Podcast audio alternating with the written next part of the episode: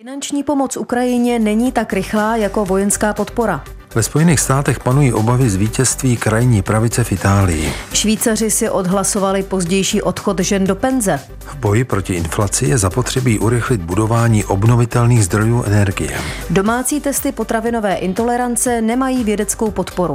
Taková jsou témata následujícího pořadu. Dnešní výběr z komentářů, článků a reportáží zahraničních médií pro vás připravili Jakub Rérich. Od mikrofonu vás vítají Renata Kropáčková a Ladislav Bořák. Svět ve 20 minutách.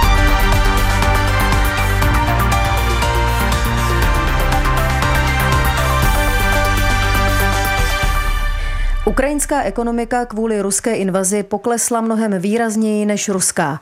Jedním z důvodů hlubokého propadu je to, že Rusko obsadilo významné hospodářské centrum na východě Ukrajiny. V případě, že se Kyjev nedočká urychlené mezinárodní pomoci, hrozí zemi bankrot s nedozírnými důsledky, píše německý list Die Welt. Ukrajinská ministrně hospodářství Julia Svěrydenková před dvěma týdny přijela na setkání kolegů ze Združení nejvyspělejších států světa G7. Konalo se v braniborské obci Neuhardenberg a zástupkyně Ukrajiny měla jasné poslání. Nálada během zasedání byla dobrá vzhledem k úspěšné protiofenzivě ukrajinské armády. Nicméně Sviridenková musela ostatním předat také špatné zprávy. Ruský prezident Vladimir Putin má sice problémy na válečné frontě, na jiném bitevním poli ale vyhrává.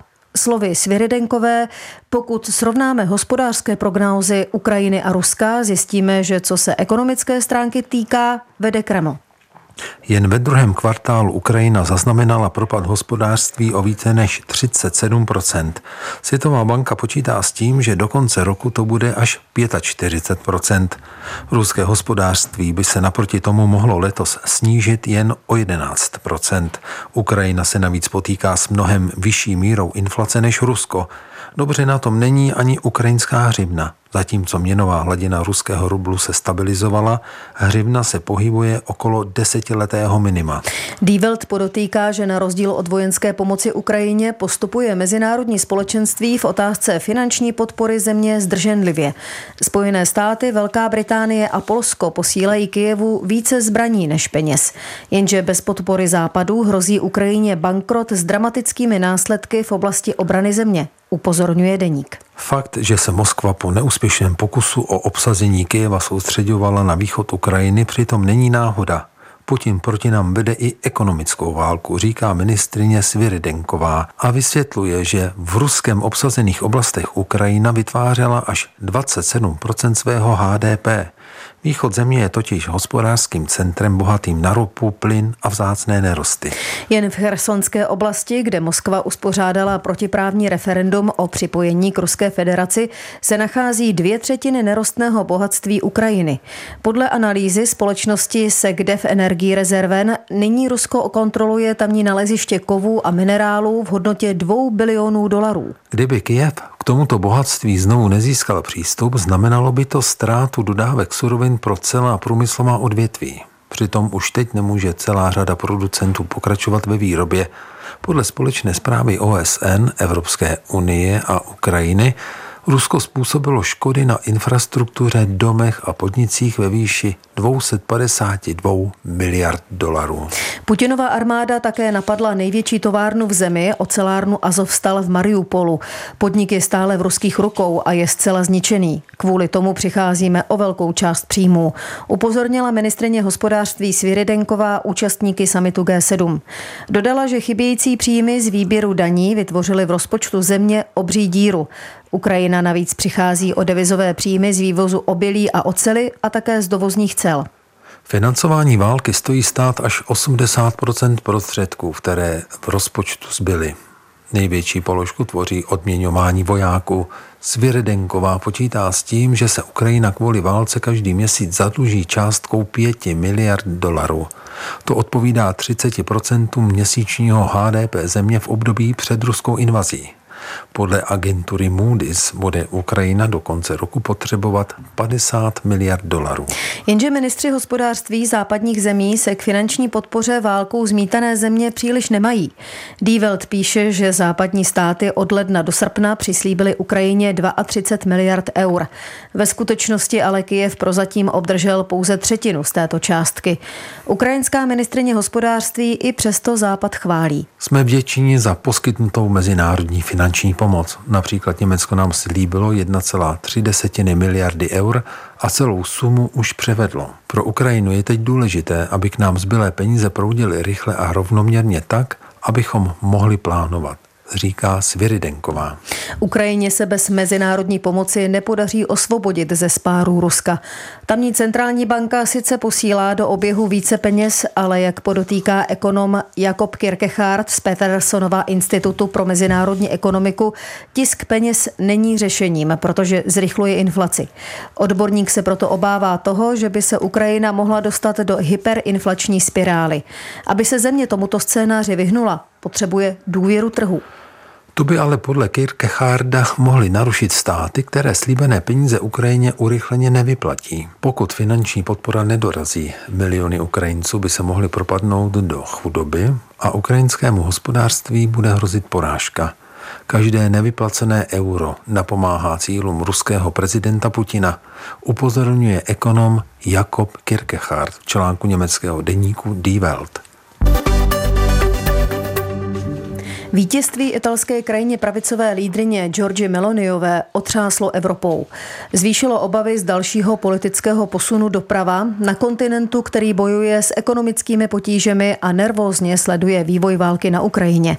Americký server Politico píše, že nemalé obavy se v souvislosti s výhrou Meloniové objevily také v administrativě prezidenta Spojených států Joea Bidena. Bílý dům na jedné straně ukázal statečnou tvář, když vítězství Meloniové označil za vůli italského lidu. Zároveň vyjádřil důvěru v to, že Řím zůstane neochvějným partnerem západu. Tisková mluvčí Bílého domu Karin Jean-Pierrová na svém pondělním briefingu připomněla, že Itálie je členem NATO, Združení států G7 a Evropské unie. Spojené státy proto budou s novou italskou vládou spolupracovat na celé řadě globálních výzeb, včetně podpory Ukrajiny a její obraně proti ruské agresi. Na straně druhé ale tisková mluvčí Bílého domu ve svém projevu jméno budoucí italské premiérky ani jednou nezmínila. Vítězství lídra, který v Itálii vůbec poprvé od druhé světové války zastupuje krajní pravici, potrhuje to, co Spojené státy vnímají jako znepokojivý trend na starém kontinentě.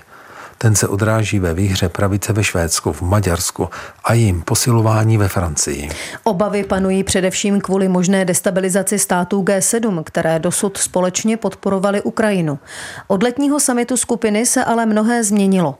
Britského předsedu vlády Borise Johnsona vystřídala Liz Trasová, další konzervativní politička, která je vůči Evropě ještě skeptičtější než její předchůdce.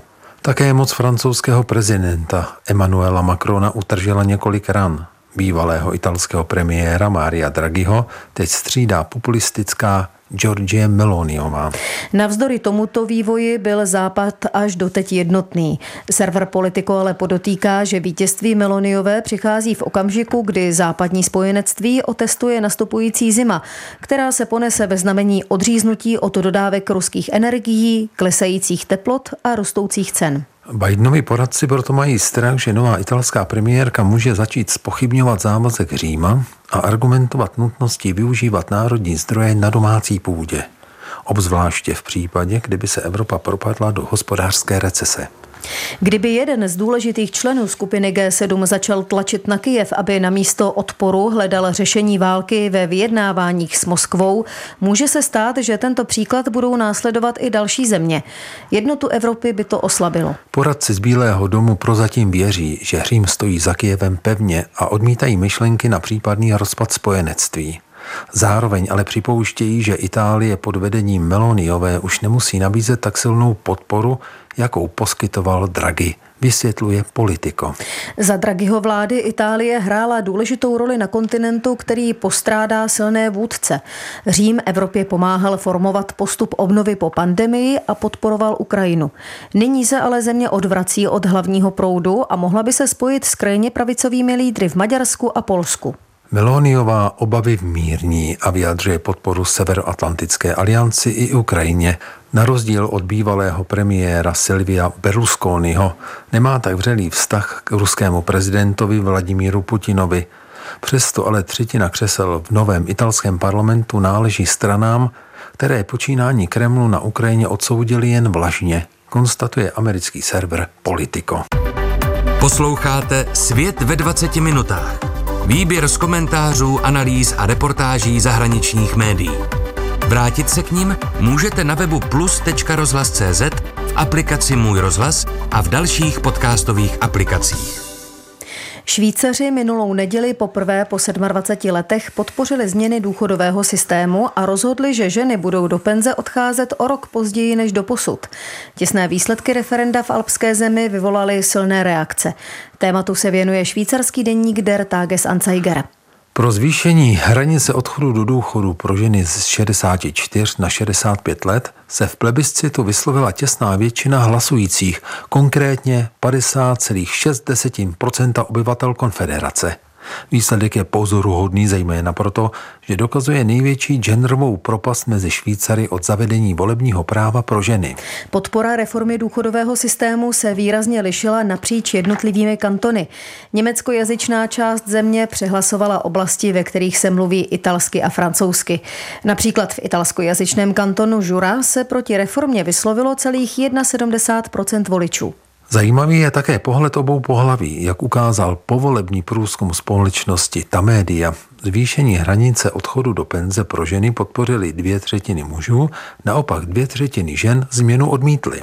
Podle ministra sociálních věcí Alena Berseta těsný výsledek plebiscitu dokazuje, jak je obtížné v otázce důchodového systému získat většinovou podporu společnosti. Der Tages Anzeiger považuje za pozoruhodné, že aktuální penzijní reformu, stejně jako tu předchozí z roku 1995, navrhla sociálně demokratická strana. Nicméně sociálně demokratická členka Národní rady Barbara Giziová z výsledku nadšená není a mluví o hořké porážce žen. Podle jejího názoru musí urychleně následovat kompenzace ve formě zvýšení penzí pro ženy. Baltazar Gletli ze švýcarské strany zelených řekl, že výsledek referenda je fackou všem ženám a konstatoval, že švýcarská společnost ztratila solidaritu mužů vůči něžnému pohlaví. Naproti tomu ve svobodné demokratické straně zavládla úleva z toho, že levice nedokázala v oblasti důchodového zabezpečení úspěšně využít právo veta. Podle vyjádření partaje se tak Švýcaři nedali podvést levicovou lživou kampaní, ale naopak si zajistili to nejdůležitější pro svou budoucnost. Politolog Michal Herman vysvětluje hlubokou propast mezi názorem mužů a žen tím, že se zřídka kdy hlasuje o návrzích, které by měly tak přímý dopad jen na jedno pohlaví. Zvýšení hranice odchodu do důchodu pro ženy postihuje všechny ženy, které v penzi ještě nejsou. Tím se toto referendum odlišuje například od hlasování o pojištění v době mateřské, které se týká v prvé řadě rodiček, ale ne všech žen, myslí si Herman. Podle jeho názoru se nový věk odchodu do penze pro ženy stane časem normalitou. Uzavírá švýcarský deník Der Tagesanzeiger. Nositel Nobelovy ceny za ekonomii Joseph Stiglitz je považován za jednoho z nejlepších odborníků v oblasti hospodářství. Tento americký expert je hlasitým kritikem přílišné víry v trhy a v nekrocenou globalizaci. Rakouskému listu Der Standard přiblížil svůj pohled na nejpalčivější ekonomická témata, kterými jsou energetická krize v Evropě a inflace. Stiglitz je toho názoru, že dosavadní zvyšování úrokových sazeb Evropskou centrální bankou je oprávněné, přestože růst cen je z velké části ovlivněný dovozovými faktory, jako jsou válka na Ukrajině a omezování dodávek ruského plynu. Úroky bývaly podle experta výjimečně nízké a proto je potřeba je normalizovat. Evropa by ale neměla věřit, že zvýšení úrokových sazeb vyřeší problémy s nedostatkem plynu, elektřiny, ropy nebo potravin. V obecné debatě mi nejvíce vadí, že se význam úrokových sazeb v boji proti inflaci přeceňuje, říká Stiglitz. Podle jeho názoru je nejlepším způsobem, jak bojovat proti vysokým cenám, zachytit problém hned u kořene a zabývat se strukturálními změnami. Například nedostatek elektřiny je potřeba vyřešit budováním obnovitelných zdrojů, čímž dojde ke snížení ceny energie. Další možností je zavádění nových strategií v oblasti zemědělství a potravinové soběstačnosti, a to jak v Evropě, tak ve Spojených státech. Posledních 50 let jsme zemědělcům říkali, aby pěstovali méně. To bychom teď měli změnit. Dalším příkladem je pracovní trh ve Spojených státech, kde je nedostatek některých zaměstnanců. Prezident John Biden by se proto měl zaměřit na podporu mateřských škol, což by ženám umožnilo vykonávat placenou práci. Důsledkem takového řešení by bylo snížení inflace, vysvětluje ekonom Stiglitz v rozhovoru s deníkem Der Standard. Odborník doplňuje, že přílišné zvyšování úrokových sazeb může inflaci naopak zrychlit. K řešení zmíněných problémů jsou totiž zapotřebí investice. Vysoké sazby úroků ale stěžují přístup k investičním penězům. Rakouské noviny se zeptali také na Stiglicův recept, jak se dostat z energetické krize a vyvarovat se přitom obnovení provozu elektráren, které zatěžují životní prostředí. Ekonom nevidí mezi přístupy k energetické a klimatické krizi velké rozdíly. Ruská invaze na Ukrajinu má podle něj jeden pozitivní aspekt. Evropa a svět si uvědomili, že autoritářské režimy jsou nespolehlivé jako počasí. Právě fosilní paliva jsou přitom v současnosti pod kontrolou převážně autoritářských zemí. Tato krize proto dá silný impuls k výstavbě obnovitelných zdrojů energie a to zároveň zlepší naši pozici v boji proti klimatickým změnám, tvrdí Stiglitz. Evropa by proto měla vyvinout velké úsilí k produkci zelené energie. Brusel by měl například říct, že Unie příštím půlroce udělá vše proto, aby vyrobila co nejvíc obnovitelných zdrojů. Jak podotýká deník Der Standard, Evropa místo toho naopak provoz jaderných a uhelných elektráren prodlužuje. Podle Stiglice je ale z politického a hospodářského hlediska nevyhnutelné udržet ceny energií v krátkodobém horizontu na co nejnižší úrovni. Právě proto je zapotřebí dočasně využít těch zdrojů, které máme. Stiglitz považuje spalování uhlí za méně riskantní pro planetu než provozování atomových elektráren. Ovšem obojí je špatné, to je jasné, říká expert a dodává, i když to ochránci životního prostředí neslyší rádi, Velký potenciál vidím v takzvaném frakování plynu a ropy.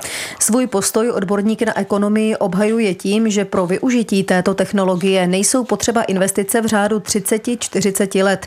Těžba může být zahájena velmi rychle a stejně tak rychle může být ukončena v rámci 3 až 5 let. Takový postup by umožnil snížit ceny energií bez potřeby rozsáhlých investic do fosilních paliv. Poslední otázka deníku Der Standard se týká zdanění nadměrných zisků v Evropě. Podle ekonoma Stiglice není pochyb o tom, že zavedení takové daně je nutné. Proč by měli občané a podnikatelé krachovat kvůli velkým chybám, které mnohé státy v oblasti energetiky v minulosti udělali? Některé země vsadily až příliš na ruský plyn a nevěnovali se výstavbě obnovitelných zdrojů. Nikdo by neměl vydělávat na těchto chybách, zatímco ostatní se ocitají v závažných ekonomických problémech. Cituje amerického ekonoma Josefa Stiglice rakouský list Der Standard. Během let vzniklo celé odvětví, které vydělává na domácích testovacích sadách ke zjišťování potravinových intolerancí. Vědci ale upozorňují, že tyto testy nejsou schopné odhalit přesnou příčinu zažívacích problémů lidí. Problematice se podrobněji věnuje anglická verze španělského listu El País. Různými zažívacími potížemi trpí okolo 40% obyvatel planety. K závěru dospěla nedávno zveřejněná mezinárodní analýza, která schromáždila data od 73 tisíc osob ze 33 zemí na šesti kontinentech. Závažnost zažívacích problémů se u jednotlivců výrazně lišila. Výsledky studie ale ukazují, že většina populace by si přála, aby jejich zažívací orgány fungovaly lépe. Někteří lidé hledají pomoc u lékaře, ovšem ne všichni odchází se zjištěnou příčinou svých problémů. Proto se daří těm, kteří pacientům nabízejí řešení problému, i když ho ve skutečnosti nemají. Do této skupiny patří výrobci neověřených testů potravinové intolerance. Prodejci je nabízejí například na sociálních sítích a slibují, že lidem pomohou odhalit, které potraviny jsou příčinou jejich zažívacích potíží. Elpaj spíše, že sady těchto testů se prodávají v rozmezí 100 až 200 eur a některé z nich vyžadují domácí odebrání vzorků vlasů nebo krve, které klient následně zašle do laboratoře k analýze. Jak ale varuje vedoucí alergologického oddělení nemocnice San Carlos v Madridu Montserrat Fernández Rivas, věda o účinnosti těchto testů nemá žádné důkazy. Citlivost vůči potravinám není diagnóza, ale koncept, který se prosadil u běžné populace, a to zejména u lidí s chronickými zažívacími potížemi v důsledku funkčních poruch střev, vysvětluje lékař. Dodává, že někteří obchodníci toho využívají. Výsledky domácích testů podle Rivase nemají žádnou výpovědní hodnotu o potravinové intoleranci. V prospěšnost domácích testů nevěří ani člen španělské nutriční společnosti pro endokrinologii a výživu Miguel Ángel Martínez Olmos. Tyto sady se objevily před několika lety a údajně mají odhalit potravinovou intoleranci. Některé dokonce slibují pomoc při odhalování chronických nemocí, jako jsou migréna, dráždivé střevo nebo obezita, podivuje se odborník. Zároveň upozorňuje, že vědecké společnosti v oblasti alergologie, imunologie a výživy jednotně odmítají používání testů potravinové intolerance. Výsledky, které poskytují, totiž podle Martínéze Olmose ovlivňují lidi do té míry, že pak drží nejrůznější přísné diety, které ohrožují jejich zdraví. Střevní problémy jsou však skutečné a některé z nich lze léčit. Je ale potřeba rozlišovat příčinu obtíží, upozorňuje deník El País. Existují alergické reakce na určité druhy potravin, přičemž se jedná o nekontrolovatelnou reakci imunitního systému na některé látky. Už malé množství alergenů může způsobit závažná zdravotní poškození a také smrt. Pro tyto typy reakcí máme specifické a velmi přesné testy, říká ředitel nutričního a kardiometabolického programu výzkumně experimentálního centra v Madridu Alfredo Martínez. Dodává ale, že potravinová intolerance v důsledku autoimunitní reakce je zcela něco jiného. Potravinové intolerance mohou způsobovat postupné poškození orgánů v závislosti na množství skonzumovaného jídla. V rámci zjišťování imunitní odpovědi na některé potraviny testy mnohdy měří i hladinu tzv. IgG protilátek, což je druh obraných látek, které se kvůli testování staly notoricky známé během pandemie onemocnění COVID-19. Jak ale upozorňuje Martínez, studie neprokázaly, jestli výsledky testů na intoleranci potravin skutečně identifikují nesnášenlivost vůči určité potravině nebo jsou pouze odezvou běžné reakce imunitního systému. Existují dobře i špatně definované testy, ale lidé si často pletou pojmy alergie a intolerance, vysvětluje expert a doporučuje v případě potíží navštívit lékaře. Odborník může předepsat přesnou dietu na základě alergologických testů nebo může odhalit některé druhy potravinové intolerance s pomocí genetických testů. Lékař navíc vyšetří složení těla a zjistí biochemické a fenotypové údaje. V každém případě musí být vyšetření komplexní a teprve Teprve poté má význam konkrétní potraviny z jídelníčku odstranit. Cituje lékaře Alfreda Martínéze, web anglické mutace španělského listu El País. Svět ve 20 minutách. Dnešní vydání připravil Jakub Rérich. Plné znění pořadu najdete na internetových stránkách plus.rozhlas.cz. Příjemný posech dalších pořadů Českého rozhlasu Plus vám spolu s mistrem zvuku Vojtěchem Čutkou přejí Renata Kropáčková a Ladislav Dvořák.